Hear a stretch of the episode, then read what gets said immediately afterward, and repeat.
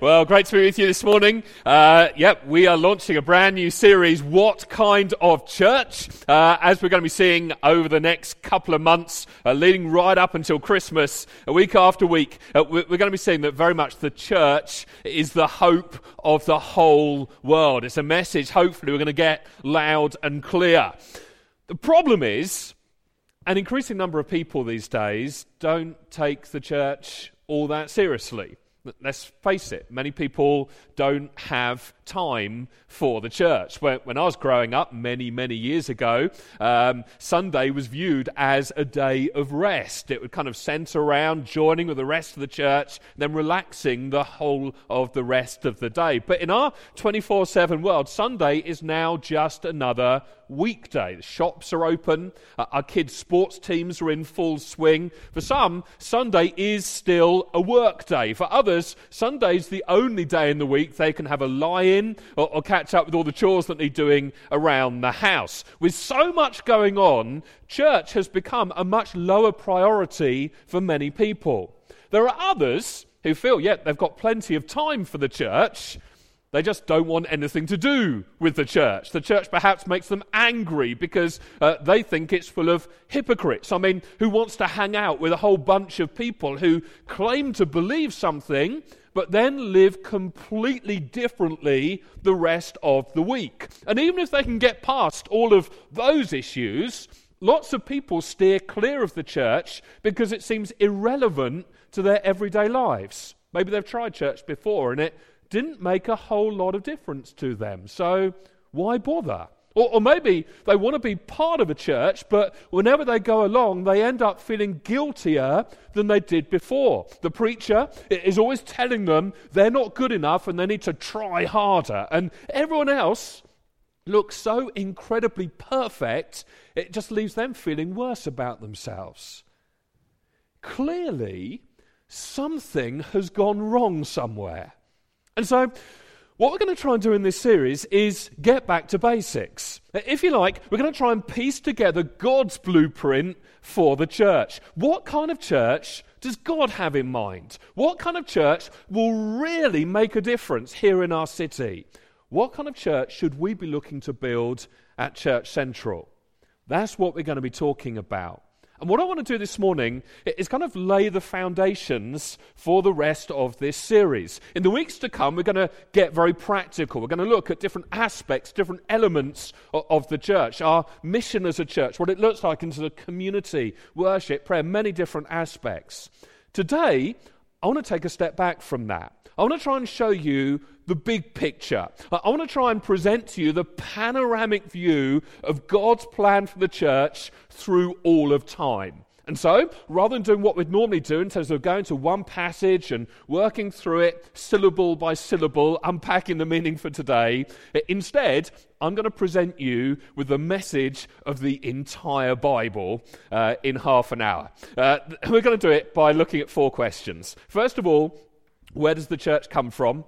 Second, where's it all going to end up? Third, what is the church today? What is the church in this age? Fourth, how then should we live? Okay, so fasten your seatbelts. We're in for a, a whirlwind tour of the Bible today. Question number one Where does the church come from?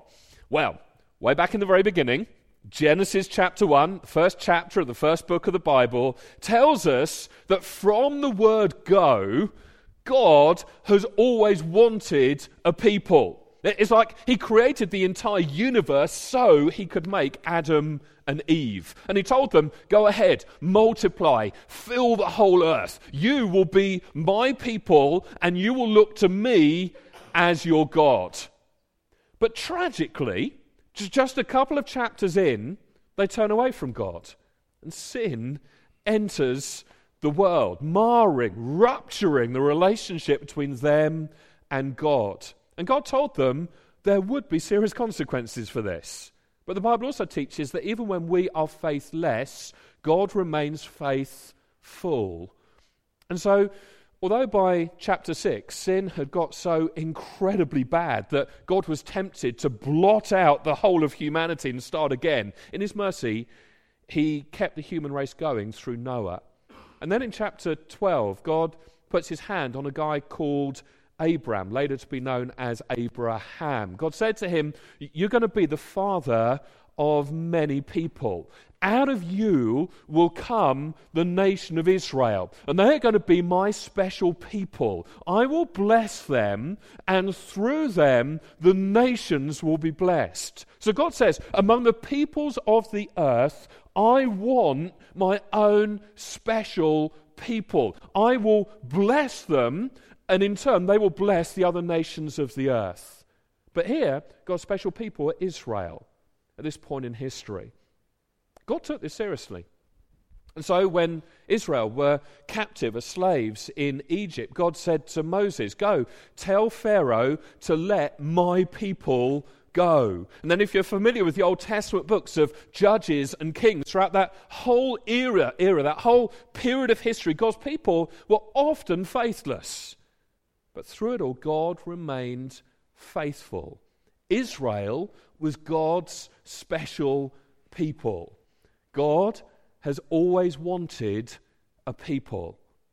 And then, about halfway through the Old Testament, it's like it changes gear. Things ramp up a notch. That's when the prophets arrive on the scene. And they start saying stuff that the Israelites couldn't quite get their heads around. They started to say that the time was coming where God was going to blow open his people. It was no longer going to be just an Israelite deal. Non Israelites, Gentiles, people of every tribe and tongue were going to be able to become part of God's people. And so, for example, Isaiah 49, God says, It's too small a thing for the Lord just to be the God of Israel. It's going to spread to far off islands and distant shores. Boom! It just got way bigger. Ezekiel says that the time's coming where the people of God won't be defined anymore by a national group or ge- geography. It's going to be defined by those who have the Spirit of God inside them. Haggai, another Old Testament prophet, said, you, you think the former house is impressive? You wait until you see the future house, the enlarged people of God. How is all of this going to happen? Through Jesus Christ, the Messiah, the promised one. He was going to come and launch the church, which was going to be this new, enlarged people of God. That, that's why when one day Jesus was walking towards John the Baptist, John looks up, sees him coming, says, Behold, the Lamb of God who takes away the sin of the world. Not just Israel. Boom! Got to wake you up somehow. It just got even bigger. He's going to take away the sin of the whole world.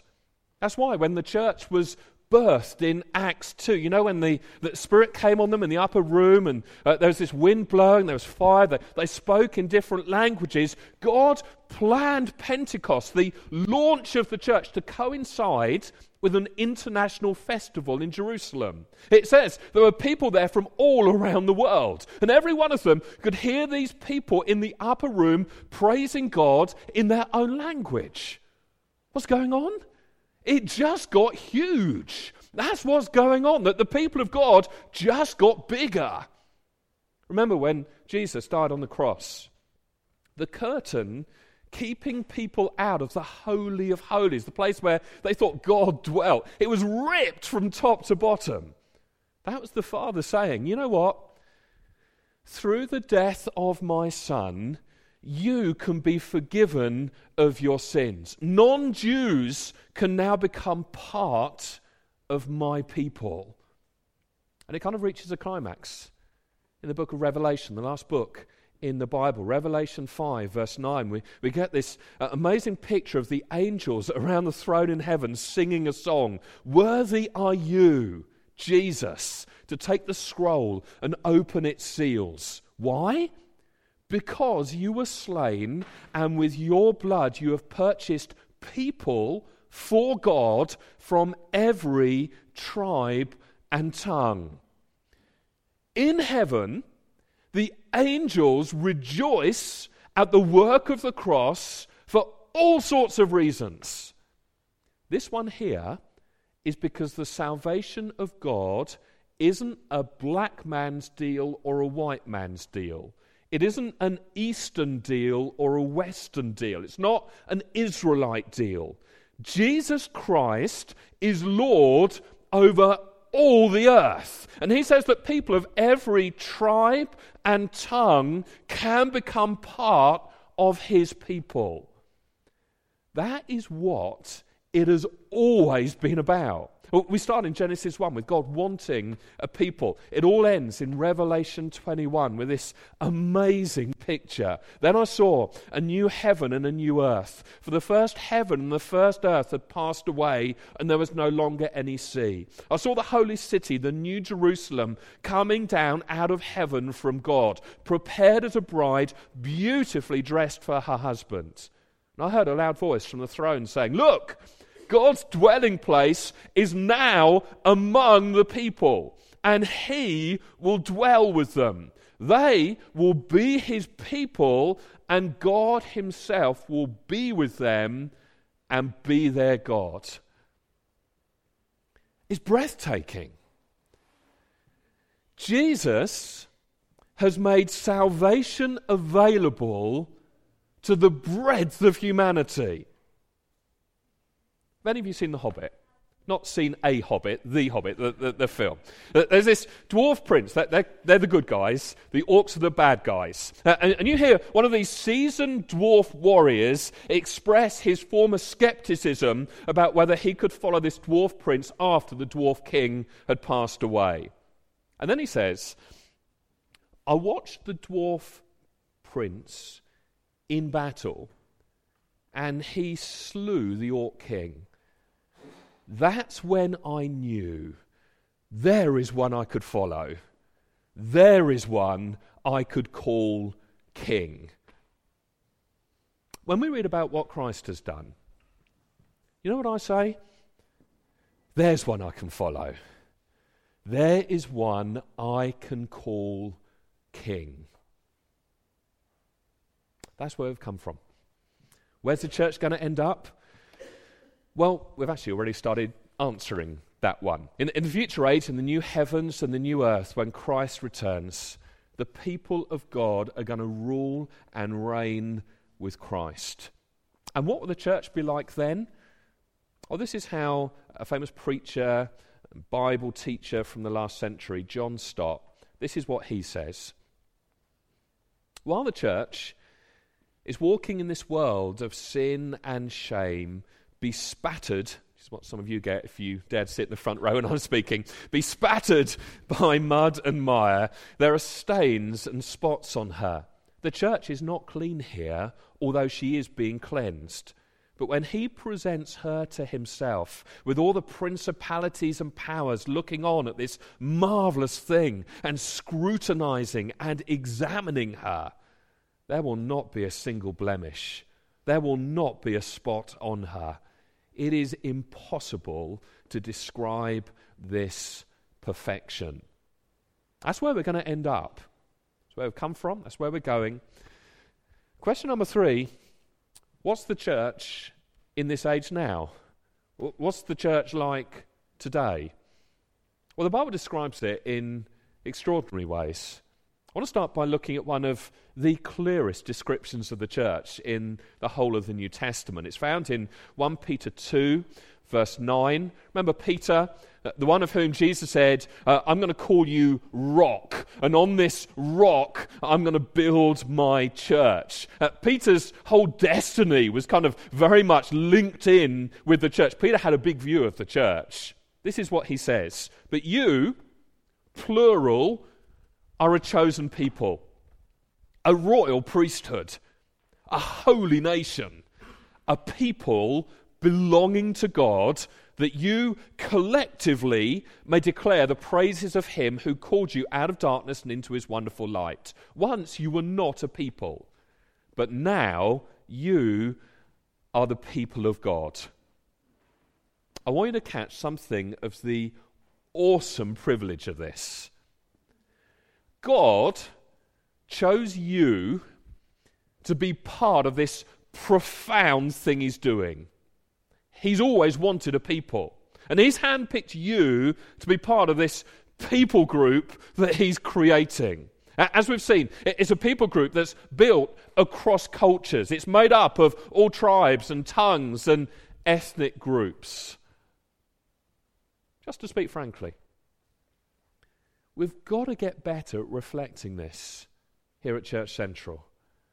We've got to get way more intentional about how we reflect what God is doing among different ethnic groups and cultures, bringing them together, reconciling their differences under the banner of the gospel, the good news of Jesus Christ. We need to broaden our understanding of what it means to be part of God's chosen people. we will be unpacking that more in the weeks to come. Peter goes on You're a chosen people, a royal priesthood. Now, if truth be told, you are probably not all that excited at the prospect of being part of a group of priests. Some of you may be, others of you may be not so excited. But if you grasp what this means, it is absolutely amazing. That the basic definition of a priest in the Bible is a person who serves God and has the right of access to him. In the Old Testament, this privilege was very much restricted to just one of the tribes of Israel. But now, in the church, we are all priests. Because of Jesus' sacrifice on the cross, we all have clear and constant access to God. We all get to live in the presence of God. This is true for us individually, but the emphasis here is on us corporately, us together as the church. We must not fall into the trap of reducing everything so it just becomes about me individually. If we do that with this passage, we miss the phenomenal scale of what Peter's saying. You are a chosen people. That's bigger than just you. It's bigger than your blackness. It's bigger than your whiteness. It's bigger than your cultural background. It's about something so much bigger than you as an individual. It's the power of the gospel to break down every division and every divide and bring us together as one. Similarly, you are a royal priesthood didn't say you're a royal priest, it says you're a royal priesthood. So he's speaking not just to an individual, although it does have individual implications, but rather he's addressing a group of people. Again, this is about something so much bigger than just you. There is something incredibly powerful about us serving together and experiencing more of the presence of God together. God's design is for each one of us to play a part in revealing more of Him to one another. And then look at what he says next. You're also a holy nation. Again, this is plural. You see, this passage just doesn't work individually. you, you cannot be a nation by yourself. This doesn't work in isolation. God wants a people, He, he wants a priesthood, He wants a holy nation is bigger than you. It's way bigger than me. It's much bigger than Church Central, much bigger than Newfrontiers, way bigger than any denomination. We are a holy nation. And the implication of this word holy is that we should visibly demonstrate, display, show that we're different, that we're set apart, that we are a people belonging to God. It's like we are God's possession. If you look at this biblically, if, if you trace this historically, that means God is protecting us. God is watching over our steps. We're, we're being protected in ways we cannot fathom, in ways we do not always see. That's why Romans 8 says if God is for us, who can be against us? If we're his possession, what could ever happen to us? What could ever become of the church that God doesn't allow and work out for good in the end? We're a chosen people. We're a royal priesthood. We're a holy nation. We are a people belonging to God.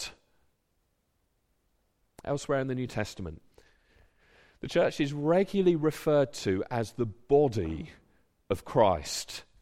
Now, again, this is so much more than just some kind of empty theological phrase. God means business when he says we are his body.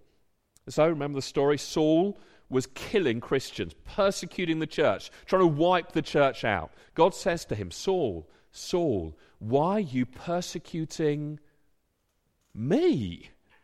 It's like a mafia deal. If you touch my church, you're touching me. Now, don't hear me wrong. We are not God.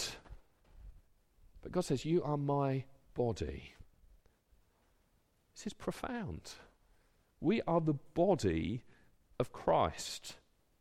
Where do people get to see what God is like? Through the church. We're his body. That's why in Ephesians 3, Paul says, through the church, God is, is, displaying his manifold, his multicolored wisdom to the heavens and the earth. God's plan is to display his glory through us. Earlier on in Ephesians chapter 2, Paul says we're the temple of God. We are the home in which God lives by his Spirit. God doesn't live in a building. It's not like there are special religious places where you have to go and find God, but kind of speak in hushed tones in case you wake him up. No, we are the temple of God. That's why we can meet in a school hall like this, because it's not about a building, it's about a people. God says, I fill the universe. Uh, I'm everywhere all at once, but the place I have chosen to be seen most vividly, most tangibly, most powerfully is in you. New Testament also describes us as a family. most prevalent name for God in the New Testament, He's our Father. The most prevalent metaphor, picture for the church in the New Testament. We are a family. It's an extraordinary thing the family of God. And then here's the biggest and best one. Can you believe that the church is the purpose of all creation?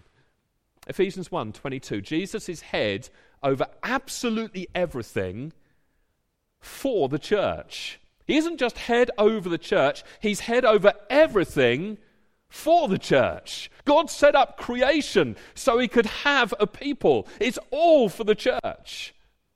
As the message version of this verse puts it, the church isn't peripheral in the world, the world is peripheral to the church. We're not an add on, an afterthought. We are it. That the church is the purpose of all creation. So, question four How then should we live?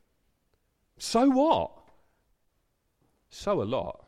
First up, honour the church. Honour the church. You know, I get to do quite a few weddings in the church here. Best moment for me isn't when the bride walks down the aisle. That's, that's great. I, I, get a view that most people don't see, kind of standing at the front, seeing, seeing her come. That's not the best moment for me. Best moment for me is when I'm kind of loitering outside the building, waiting for the bride finally to arrive. Uh, finally, when their car uh, pulls up, a sense of relief that it has arrived, uh, but uh, it's, that's when things start happening. It's like uh, the, uh, the car pulls up, the bridesmaids jump out, open the door for the bride, even if it's pouring with rain, as it invariably is. They don't care about their hair, they don't care about their dress. They've got the umbrella over the bride. They're saying, Watch out for that puddle, you come around this way, we'll try and come through here. They're doing everything possible to get the bride safely to her husband in tip top condition. Those of us who carry any kind of leadership in the church, do you know what a good description of us is? We are bridesmaids. That, that's what I am. I'm a bridesmaid. Uh, it might have interesting connotations in your mind's eye right now. I'm looking after another man's bride. And so we're not harsh with her. Yeah, we're firm at times. Yeah, we, we'll provoke one another in love, but we're never harsh. Acts 20, Paul says to elders, leaders in the church, that the church is bought with the precious blood of Jesus. He's saying, leaders, treat her gently, handle her with care, help her be all she can be, but honor her. The church belongs to Jesus. And just by way of an aside, that's why we don't speak badly about other churches. Even if we don't agree on everything, we still honor other expressions of the church. We pray for them. We want them to succeed. We believe the best. We defend them. We celebrate when God is blessing them more than He's blessing us. We honor the church. How then should we live? We should be biased towards the corporate not the individual. We've seen how the Bible is all about God creating this group of people who will bring glory to Him. He's after a people, not a person. The problem is, we live, don't we, in a culture that's all about us as individuals trying to bring more and more glory to ourselves. I'm going to take care of my family, my stuff, my career, my needs, my ministry. And so, when we try and marry the church together with our culture, it tends to continue to be all about me. It's like I, meet with the church primarily for me. You know, what does the church do for me? Did I like the service today? I don't think they're taking care of me well enough. I don't feel like my needs are being met right now. I don't like the way this decision impacts me. And there's not a whole lot of thought about others. And I've got to confess that I have inadvertently encouraged this kind of thinking. Because I've preached from certain passages and ended up applying them to you as an individual. Like you, as an individual, are a light to the world. And you, as an individual, are a temple of the Holy Spirit. But that is not the emphasis in the Bible. It's more a case of all of you together being a temple of the Holy Spirit that God lives in. And that together you are forming one light, that the world would see your collective good deeds and glorify your Father who is in heaven. It's not about one brick lying on the ground all by itself. People look at it and go, wow! It's a whole bunch of bricks joined together to form a dwelling place for God. And when people see it, they say, that is some serious temple. Please, don't have illusions of grandeur. You alone? Not so impressive. Me alone? Very unimpressive. Together, we are the people of God, and it's potentially glorious. How then should we live? We should be humble, comforted, and confident. If Jesus is the head of the church, that makes us very, very humble when we succeed, because he's the head. It makes us comforted in failure because he's the head. It makes us confident for the future. Jesus said, I will build my church, and not even the authority structures of hell will prevail against it. The kingdom of God is coming. The church is growing. We have a bright future. Why? Because Jesus Christ is head over the church. How then should we live? We prioritize the church. Ephesians 5 instructs husbands to love their wives like Christ loved the church and laid down his life for her. That's why we give our lives for the church. It's why we're prepared day in, day out, week in, week out to be outrageously inconvenienced for the church. Why? Because it's normal Christianity. That the church is the climax of history, it's the reason for history, it's the body of which Christ is the head, is what Jesus died for. if you are indifferent or casual towards the church, you need to wake up. You cannot genuinely love Jesus and not the church. It's like someone saying to me, I'm interested in you, but not in Helen, your wife. In which case, you're not properly interested in me because we're married. We can't be separated out like that. If we prioritize Jesus, we prioritize the church. How then should we live? We serve the church. We serve the church with everything we've got. We don't just serve to get the job done.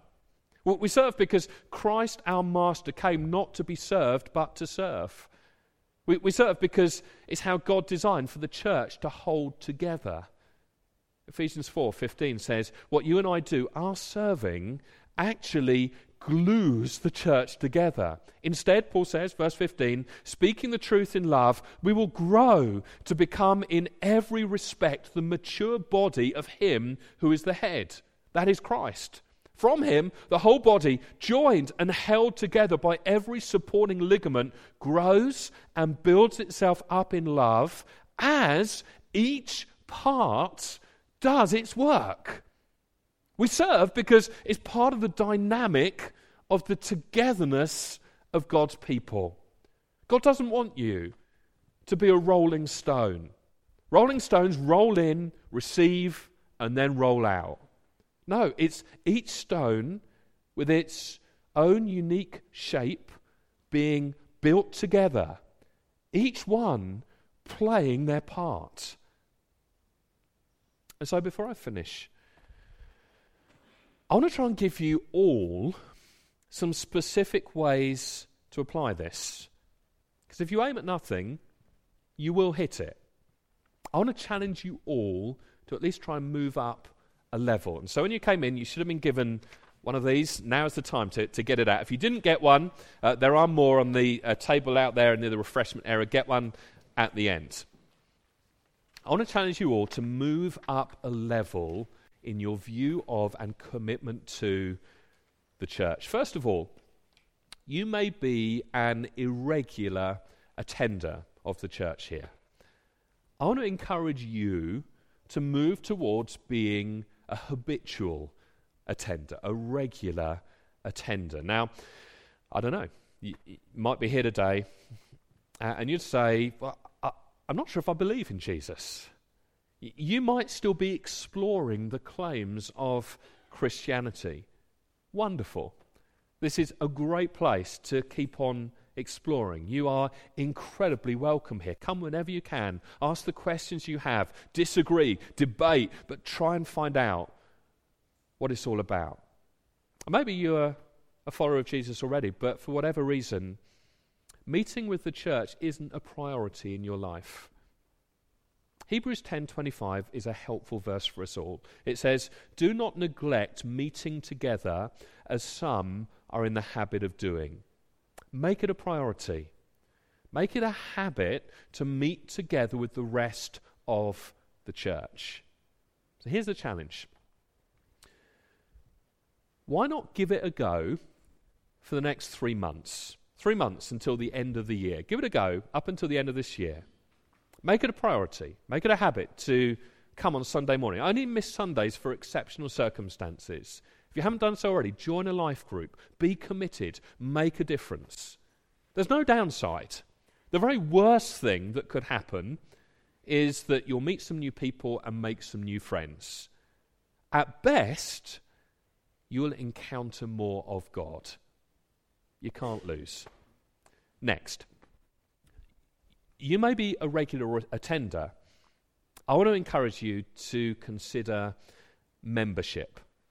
First Church devoted themselves to the fellowship, devotion, not casualness. Those who were saved were also added to a local church community.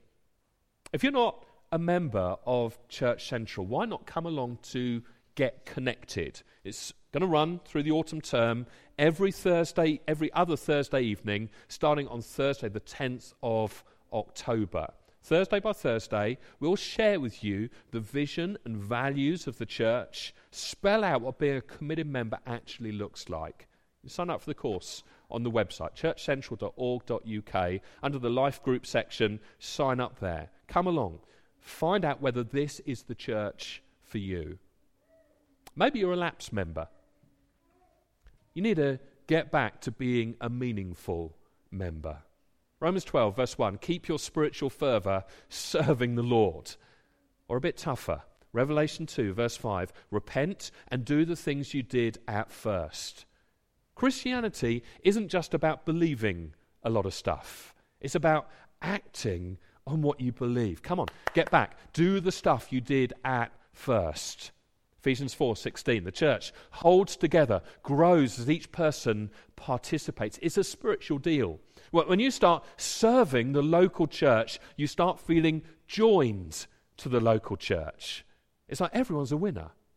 If you're not part of a serving team, I mean, so many people in the church serve just to make this thing work. If you're not part of, a serving team, we've got uh, some of these get involved leaflets again on the table out there. Uh, pick one up, uh, see if there's an area that you could get more involved with serving uh, in the church. Fill it in and uh, give it to one of the host team who are wearing kind of uh, blue kind of lanyards and badges. Give it to one of them, and they'll make sure it, it gets through to the right people. And we're going to talk about giving later on in this series, but that's another great way to be a meaningful contributor to the church.